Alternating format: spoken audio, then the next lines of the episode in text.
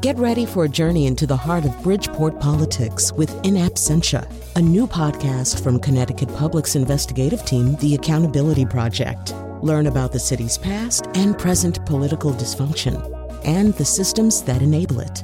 Tune in wherever you get your podcasts. Funding provided by Joe Zimmel and Valerie Friedman.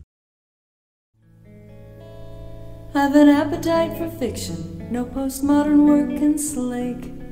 I refuse to read a book unless it's thicker than a steak. Now Gordon Lish and Barry Hannah have their partisans and shills, but I prefer Victoriana for my literary thrills.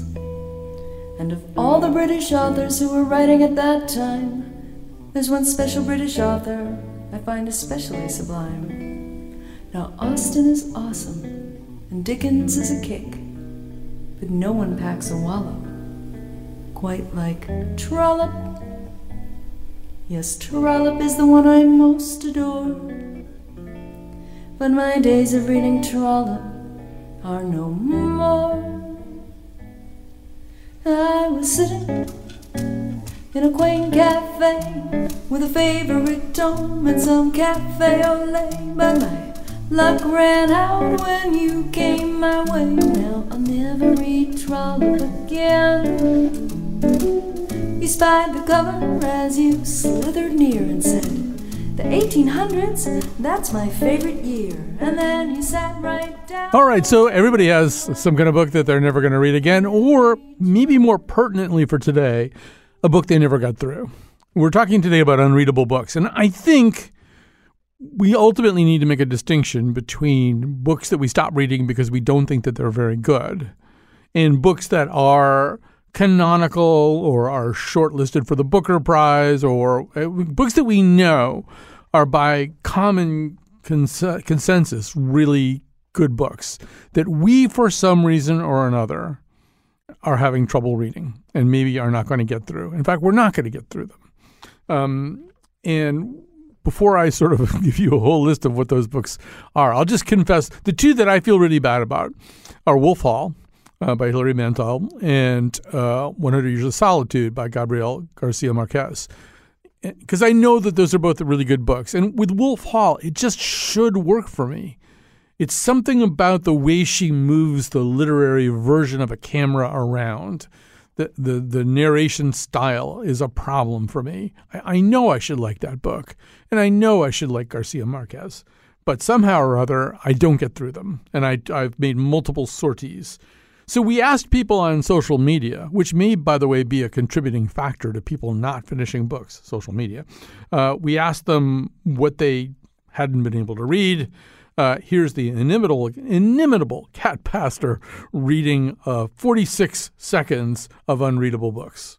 Infinite Jest, Gravity's Rainbow, The Dubliners, Ulysses, 100 Years of Solitude, Les Miserables, a Prayer for Owen Meany. S. Wicked. How to Write. Cold Mountain. Collapse. The Bible. A Tale of Two Cities. Great Expectations. Fifty Shades of Grey. A Brief History of Time. The Name of the Rose. Moby Dick. Midnight in the Garden of Good and Evil. The Woman in White. Faithful. Grapes of Wrath. Rim. Mansfield Park. Catch 22, Gödel, Escher, Bach, An Eternal Golden Braid, A Confederacy of Dunces, all right, so that's the list. I'm sorry, I didn't know where it ended. I should have been paying more attention. Uh, so, here to talk about all this are uh, two people who've been on the show before. Uh, we enjoy them very much. Uh, Rand Richards Cooper uh, is a fiction writer. He is a contributing editor at Commonweal. He is a book critic. Uh, he's also the restaurant critic for the Hartford Courant. Dennis Duncan has been with us before, a lecturer in English at University College London, and author of Index, a history of the I should do that differently. Index, comma, a history of the a bookish adventure from medieval manuscripts to the digital age. He was on our show that was occasioned by his book. We did a whole show about it, indexes, or indices. I think we decided indexes. Anyway, that's not what we're talking about here today. So, Rand, maybe let, us sort of indeed run our thumb down the knife's edge of unreadable books. There are some books that we stop reading because we don't think they're good. Or, they, are just not entertaining us, or, or whatever. And then there are books that we know we should be reading. They are part uh, of the whole idea of being a well read person.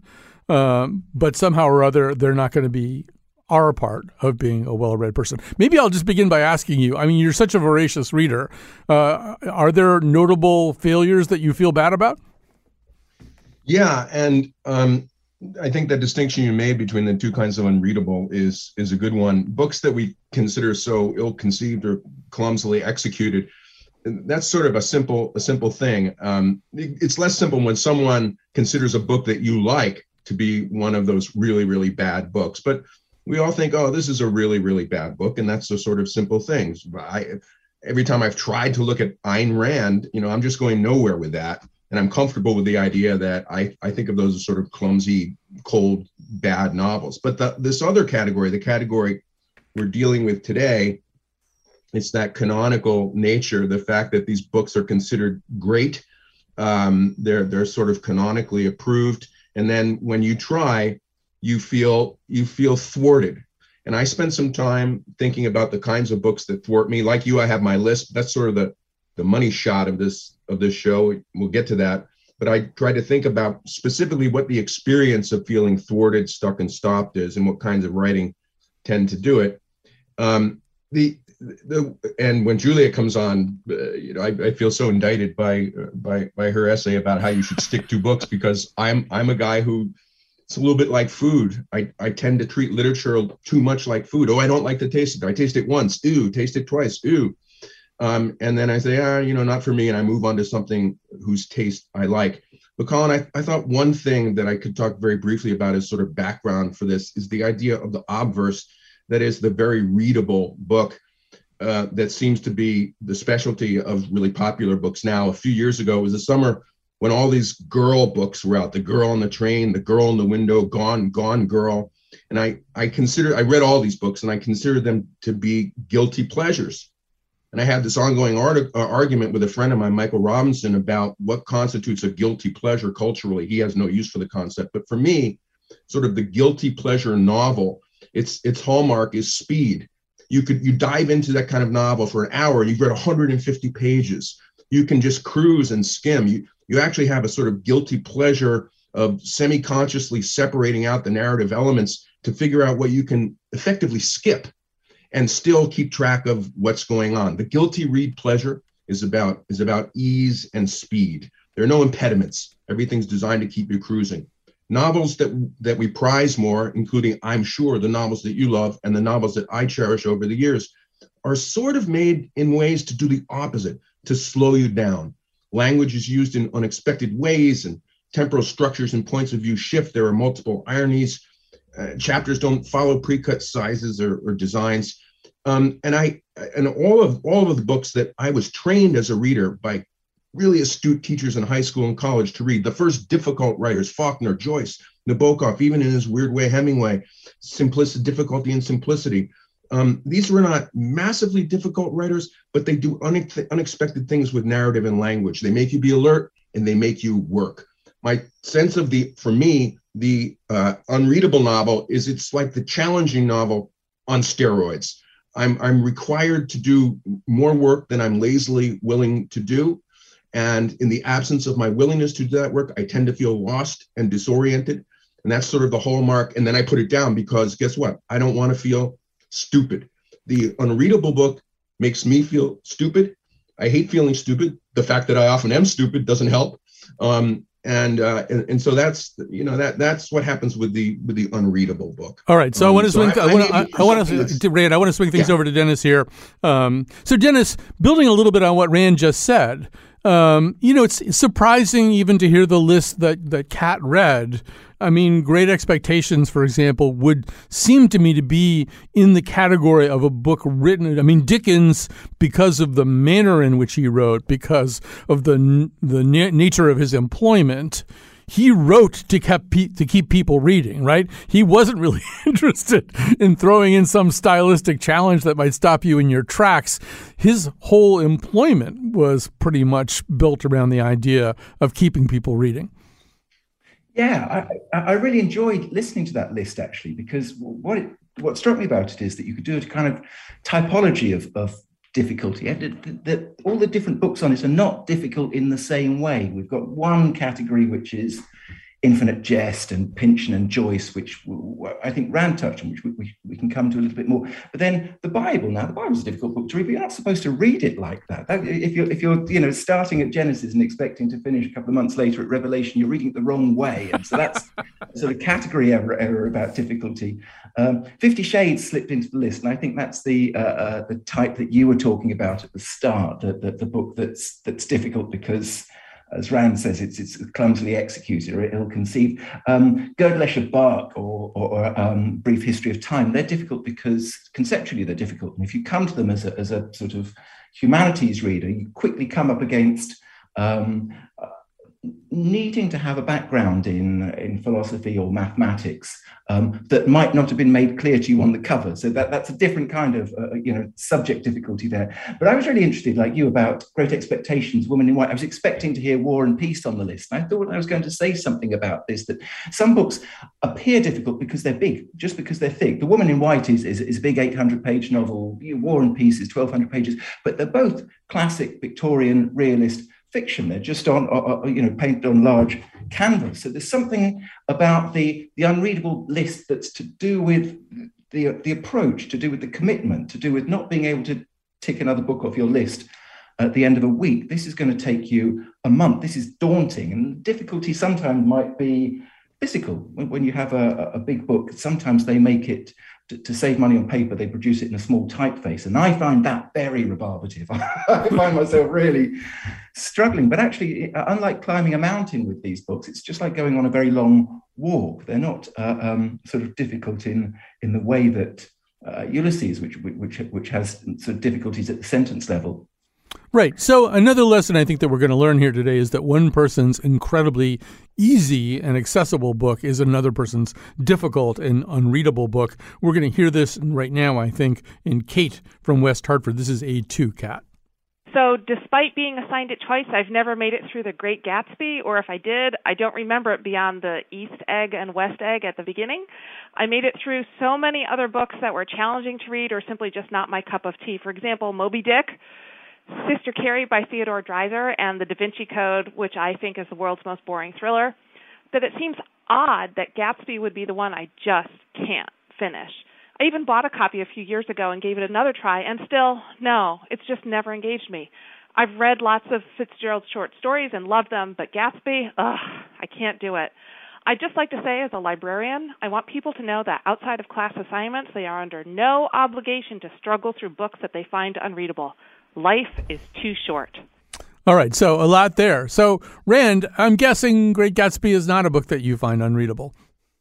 So one of the amusing parts of this, of course, and and like Dennis, I listened with great uh, interest to that first list and wondered how can how can Great Expectations be on it, um, and certainly I wonder, I wonder how can Great Gatsby be on it. The, the the the woman who couldn't read Gatsby did note that she liked Fitzgerald's short stories. For me, actually, Fitzgerald, when I look back at my own reading um, autobiography, was a real perfect was a perfect bridge between the kind of boys books I read when I was a boy, you know, the Hardy Boys, the Chip Hilton sports stories through uh, through Fitzgerald's stories about young men, stories like Winter Dreams, um, sort of romances involving young men. This was this was an easy way to cross toward real adult literature. So I see Gatsby and Fitzgerald as providing that bridge. Gatsby is a short novel. It's also for me the kind of novel when I return to it, which I do every 10 years, I find something in it that I didn't find before. It's actually the the example to use Dennis's idea of the topo, uh, the topology of difficulty.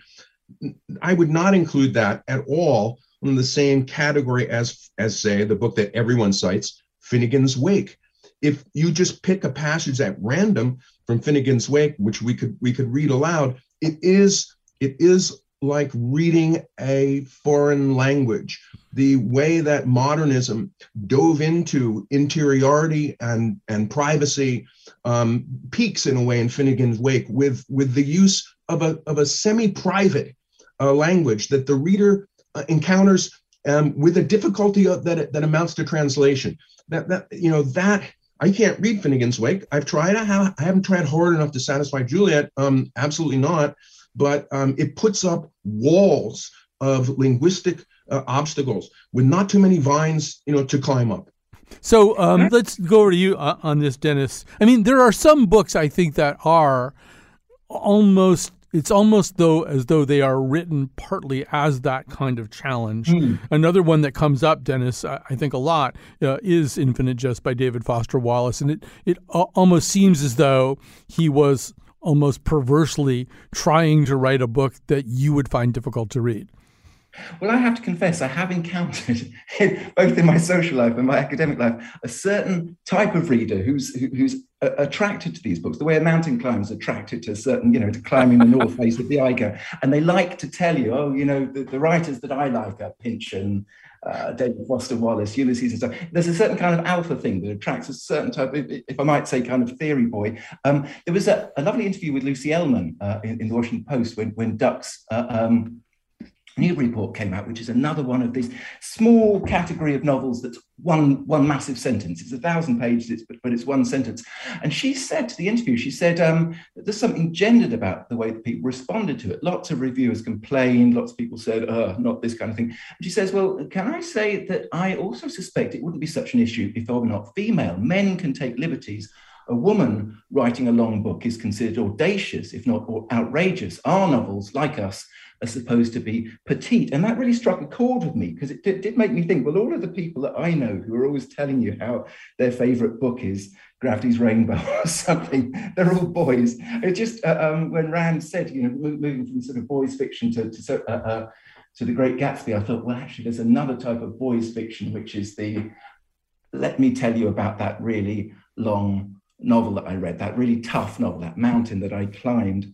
Um, I did want to jump in about Finnegans Wake, though, um, which is that uh, to say that sometimes with very difficult or famously difficult rebarbative uh, fiction, the way to read it is, is communally. There's a very long running Finnegans Wake reading group in London that runs every other Friday and has uh, it's been going for a couple of decades and has a cast of you know the same dozen or so people who turn it's open to the public but you come and you read about six lines all together and then you go off and next week you can come back and do another six lines.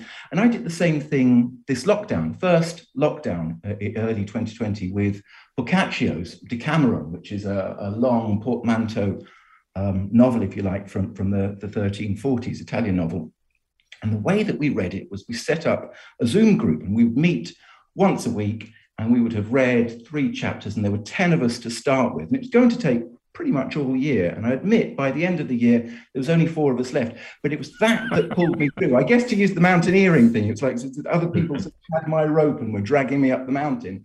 And I think if there's something you really want to read, find somebody else to read it with you. That's a, a good way of making sure peer pressure gets you to the top. Let's say one more thing about uh, Finnegans Wake, and that's going to come from uh, Alex Dubin, who's often appeared with Rand uh, on our show, uh, talking about his unreadable book. Guess what? A4 Cat. When people list unreadable books, I find that I've actually read a lot of them Ulysses, Infinite Jest, The Silmarillion. But one book I have never been able to read is Finnegans Wake and I like James Joyce. I truly, honestly do, but I cannot. I just cannot.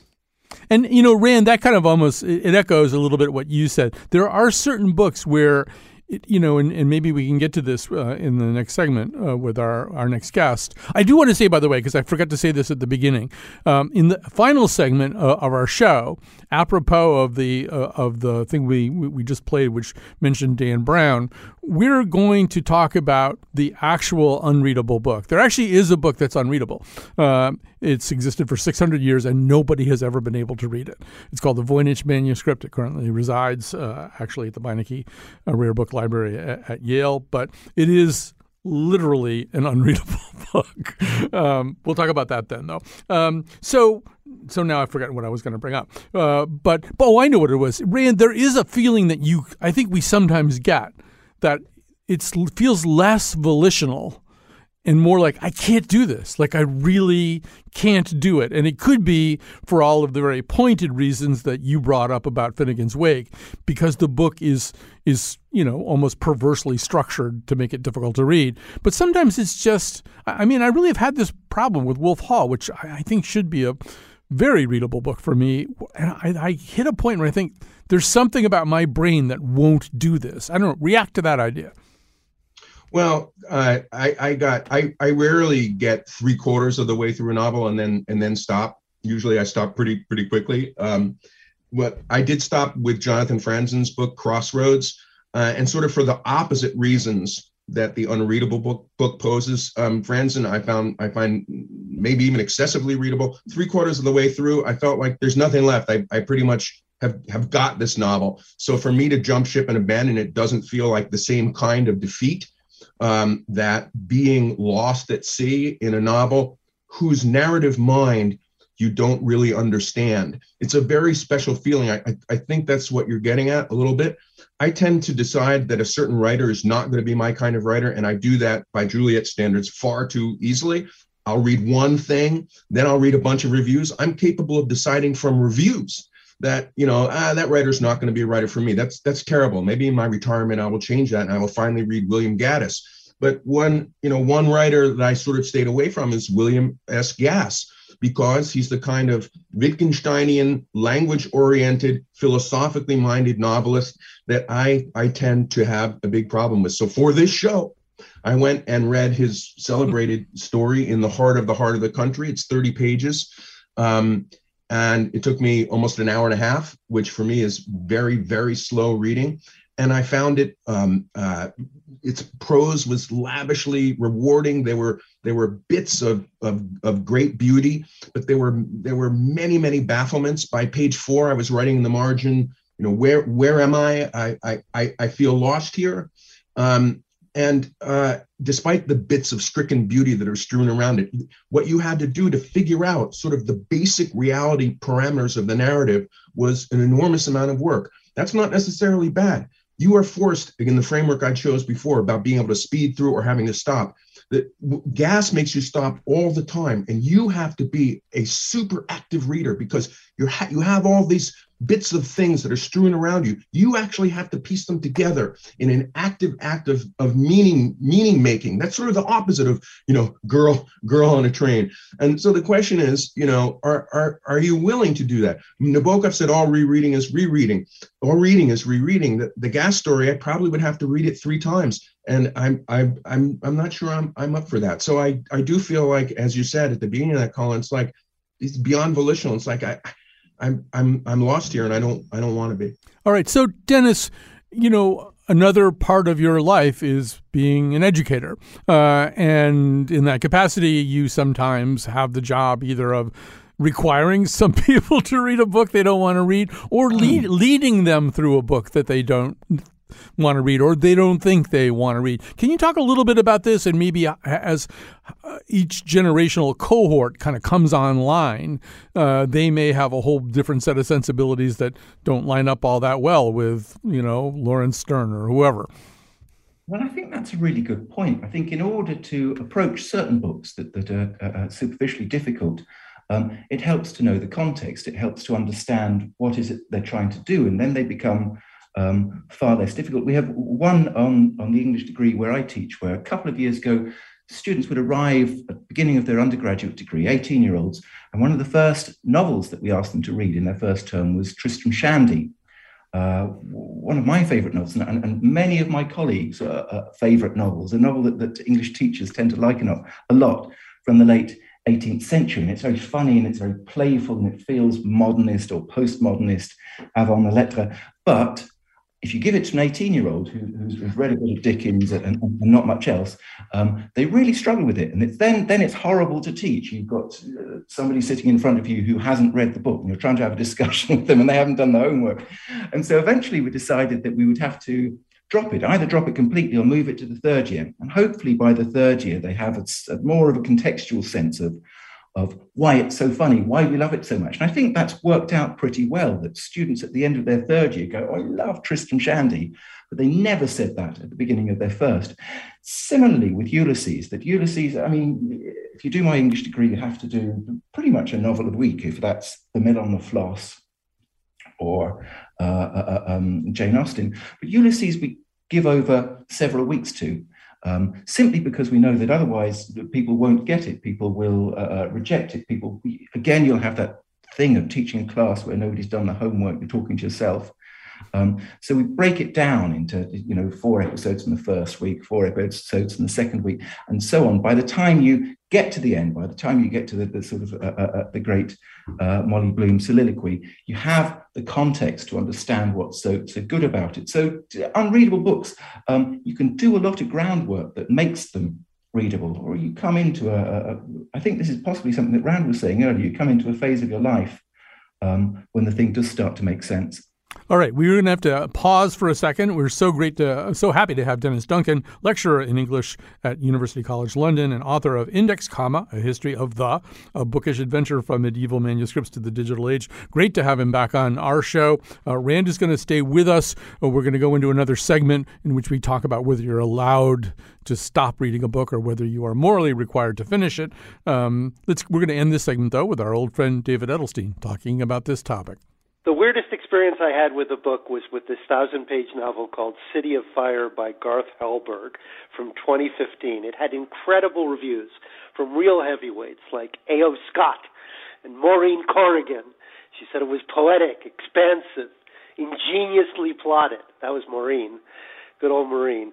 So the beginning was really cool because it builds to this young woman being put into a coma and you don't know who did it and you don't know why and I was totally hooked for about 300 pages. And then it just kind of slowed down plot wise and I thought fair enough cuz the author wants to explore the 1970s New York City milieu more fully. But then I don't know then I kind of went into a coma. I was reading on my Kindle, which told me I was 56% through, which is more than 500 pages. But hours went by, and it just would not go to 57%. And two days later, it finally did, and I thought, okay, I've broken the logjam. But then it was another week, and I was still reading, and it was still 57%. And then one day I opened the Kindle, and it said 56%. I thought, what the hell? It's like the guy's continuing to write and continuing to feed pages into my Kindle. I, I just realized I, I would never catch up. I'd never get to the end of it. So I said, enough. So, anyway, City on Fire, it's my coma book. Thank you for listening. Support for this podcast comes from Hartford Healthcare. Elevating Health is funded by Hartford Healthcare. Loneliness can be a significant health risk to people of all ages. Dr. Laura Saunders, a psychologist from Hartford Healthcare's Institute of Living, talks about social isolation and why we need to connect in person loneliness actually is a pretty significant health risk for people that struggle with social isolation. It affects their blood pressure, it affects their immune system, it affects your willingness to get up and get out, and can cause some not just emotional issues, but health problems as well. You're not alone. Dr. Saunders explains how important it is for us to look to others and get out of our comfort zone. I like to talk about social isolation as not just that individual's problem, but it's a community problem or it's a family problem. We need to connect with others. We can take space at times as well, but we need to step out of our comfort zone and do things to connect with other people. It's life saving. For more information, go to ctpublic.org slash elevating health. We are back. Uh, joining us uh, is Rand Richards Cooper, a fiction writer, contributing editor at Commonweal, and the restaurant critic for the Hartford Courant. Uh, he writes book reviews for the New York Times and lots of other places. Uh, Juliet Lapidus is ideas editor for the Atlantic and author of the novel Talent. Um, so, Juliet, uh, you famously uh, wrote a piece for the Atlantic called "Finish That Book!" Exclamation point. Um, you might have—I don't know if you were listening before, but Rand confessed to not finishing Crossroads, even though he thought it was a pretty good book. But three quarters of the way through, he sort of knew it had what it had to disgorge. I would, by the way, differ with that. I think actually that's a book worth finishing. Uh, I actually read a Neil Gaiman novel, American Gods, all the way th- through and then stopped five pages before the end, but exactly for the same reason because I thought, oh, I'm okay. I'm good. I know. I know what's. I know. I, it's not important. Not important to me how this ends. But you, you have a real kind of almost ethical problem with that. Talk a little bit about that ethical problem. Uh, thanks for having me. Yeah. Yeah, I know this kind of cultural judgment is really out of vogue to tell people what they should or shouldn't do with their leisure time and how they should approach reading. Um, but I um, yeah, I wrote a piece about finishing every book I read or every book that I pick up, and that continues to be the case. And um, you know, my, my argument is threefold. And the, the first one, the first part of the argument is that there are a lot of books that I've picked up and then I hit a rough patch and I think about putting it down, but I persist. And then I um, I end up being very happy that I did because it has a great ending or it has a really wonderful chapter toward the end there and it picks up again. And if I had abandoned the project, then I would have missed out on um, something really good. So, so uh, in that piece, um, I use the example of um, Henry James that most of his books I have struggled with at one point or another but every one of his books I have found to have just something transcendently good in it that um, inspired me and that I kept thinking about years later. And I'm so glad that I finished those books. Um, so that's that's one part of the argument, just that um, it's worth persisting to to see what happens because sometimes something really good happens. Um, and uh, you know, another part of the argument is just the value of um, persistence. That um, the discipline of of keeping going, I think, is valuable um, and can be transferable to to other parts of your life. So there are lots of things that I have to do in my job or as a parent that I don't really want to do, and just the the um, the discipline, the habit of finishing things one starts, I think is um, is worthwhile. All right, so um, so I, I'm especially intrigued by the idea that because I think it's basically true that if you hang in there long enough, there's there are going to be pearls. Even though you feel like you're swimming through soup, uh, you'll get mm-hmm. to pearls, you'll get to rays of light, and they're worth it. Although I feel like there's a cost benefit analysis that you know you almost have to do kind of mentally. It's like, all right, I'm not enjoying this Tom Hard, Thomas Hardy novel. I'm not. I'm not. I'm not. I'm just going to keep doing that until I get to this little ray of sun sunlight. Uh, you know, is, is it really the case that it's always going to be worth it for me to do that? Well, you know, I can't I can't speak for other people. It has been worth it for me. And for me it's also a way of respecting the author. So um you know, as I as I mentioned in this piece, there's a big difference between as a writer starting a book and finishing a book. Um, and editors at publishing houses, you know, they want to see an ending because that's the difference between someone who's um, who's trying and someone who's succeeding to write a book. Um, and eh, so I think as a writer, I also just want to respect what's happened. I want to respect the complete work of art. So that's part of what I'm doing. Hmm. And I acknowledge that this is a little bit quirky and has to do with my own profession as opposed to what just, um, you know, other people who enjoy reading books um, don't have that kind of commitment. Uh, but it but it's a way of respecting the art form for me. Right. I wouldn't say so all, all three of us all three of us in this conversation have written books, and I'm, yeah. I'm, i would warrant that all three of us have worked pretty hard on the endings too. But uh, Rand, yeah. I want you to respond to all of this. I know you well enough to know that by and large. You you are really in Juliet's camp most of the time. You're a very serious reader. You take the act of reading very seriously. It's not a casual relationship for you, except for with Gone Girl or whatever. But um, but on the other hand, you've also confessed publicly to not yeah. finishing certain books. So, so let's hear from you again. Well, I, I do feel lacerated and implicated uh, by Juliet's um, strictures, and uh, and they also prod me to to to do better. Um, I do. I think about when I think about you know Juliet talks about read through the end to find out what happens. I think partly what she means by that is you know, not just what happens with the plot, not just that something might happen that is a payoff and that is unexpected, but what happens in terms of what the writer is doing. And the the, the reason I stopped with the Franzen novel without feeling any sort of angst about that at all was that I, I I think I had figured out um, uh, you know what, what he was what he was doing. Uh, so I didn't put it down with a sense of defeat, but just like, okay, I, as you said about about the book where you have stopped with five pages to go, it's like, okay, I got it. I'm moving on. Life is short, especially calling it you're my age. Um, and I have to parcel out the remaining moments accordingly. When you stop in the middle of a book that you're not getting, that's unreadable, there's an element of that that is that is a sort of confession of failure, and feels like it. Um, your failure as a reader, and if you hang in there long enough, um, you know, maybe you're going to understand the mind of the novel or the story, the mind of the narrative, the, the mind of the novelist. And if you go away too early, you're you're not going to. When I reread that William Gass story, I, I can't say that I liked the the experience, um, but it was it was an interesting one, and and part of it was me trying to figure the story out um, in in ways that are more narratively straightforward literature doesn't require me to do. Now, two things. To me, the greatest reader basically ever in the past hundred years was John Updike.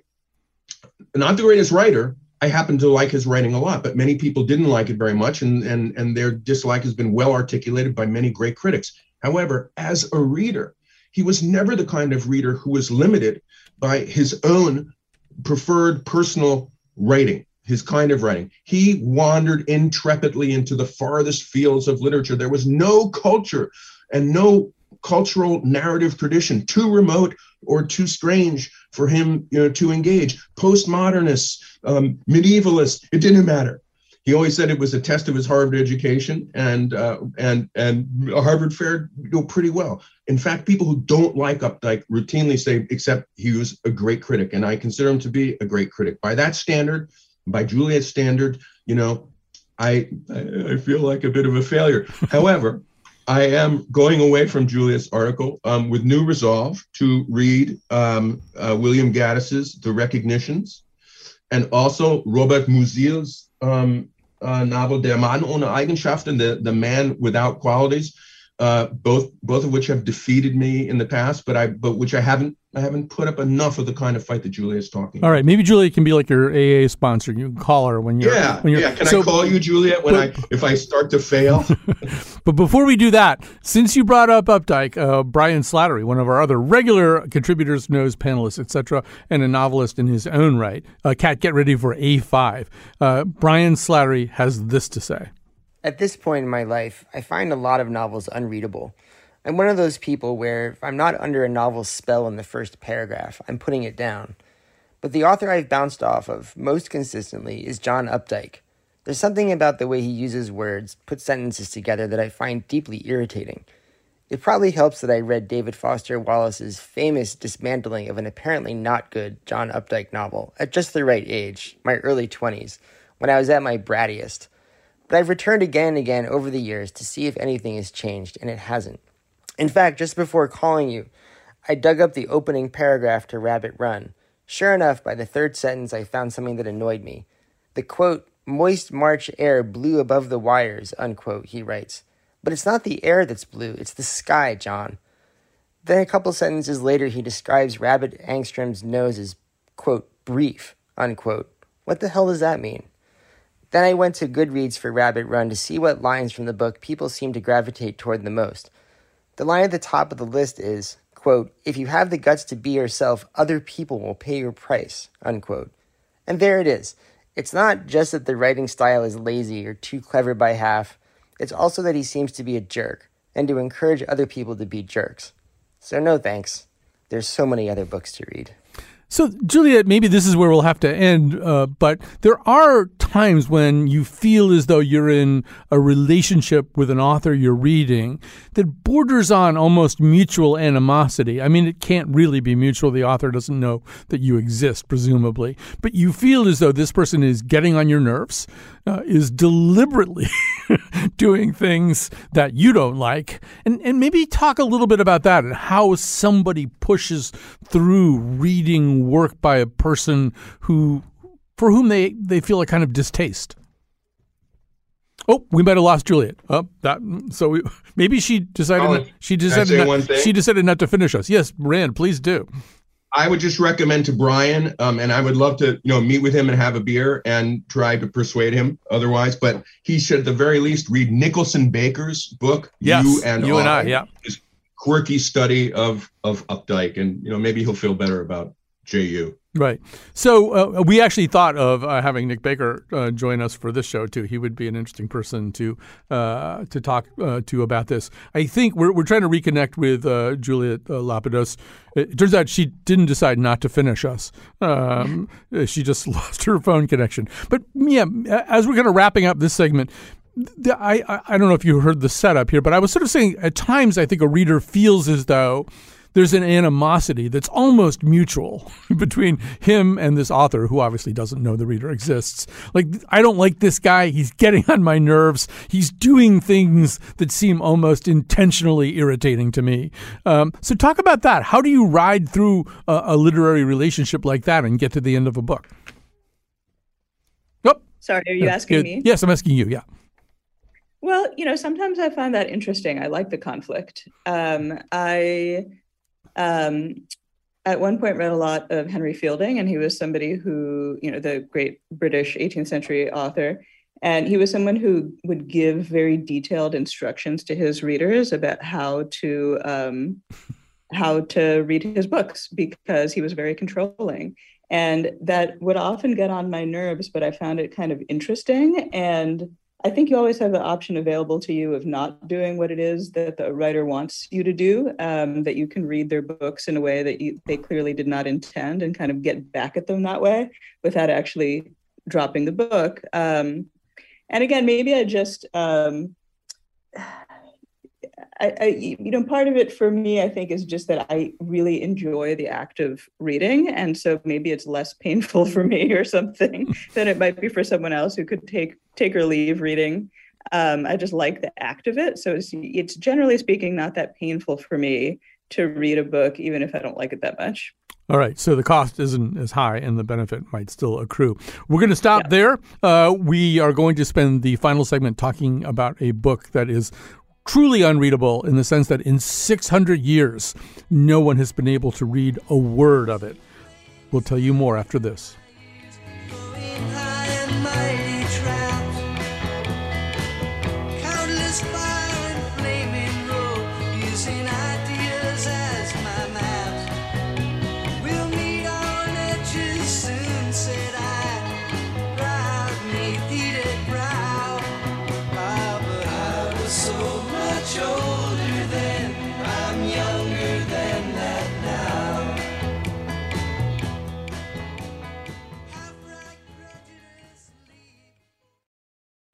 All right. Thanks to Kat Pastor for being technical producer on this show, and to our wonderful Lily Tyson for being senior producer uh, of the overall Colin McEnroe show and producer of this episode.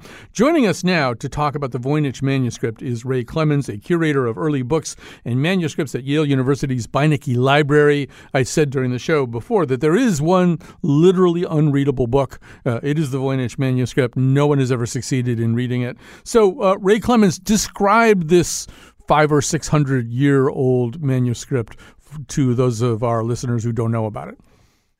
Well, it is a medieval manuscript uh, written sometime in the early 15th century.